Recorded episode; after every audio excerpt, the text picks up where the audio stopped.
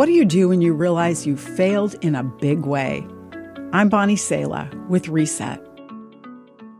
On an internationally popular baking show, during the competition between home cooks, contestants sometimes manage to prepare truly terrible creations.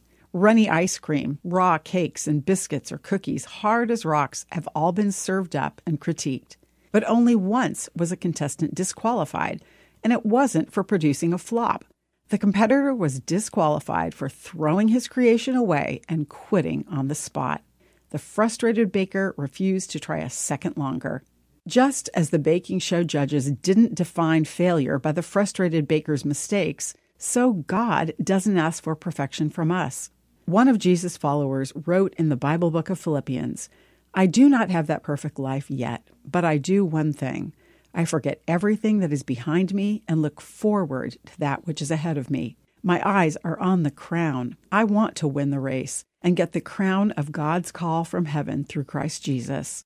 All of us who are full grown Christians should think this way. Do you need to redefine failure just as that baker did? It's easy to feel like quitting when we're fixated on our foolish mistakes. In these moments, we might feel overwhelmed by a sense of shame or anger at ourselves.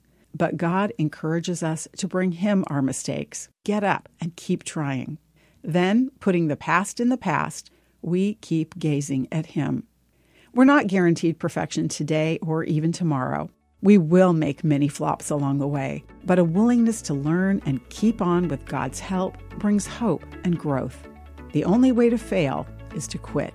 I'm Bonnie Sala with Reset. To read, share, or hear this again, or to find more resources like this, visit guidelines.org.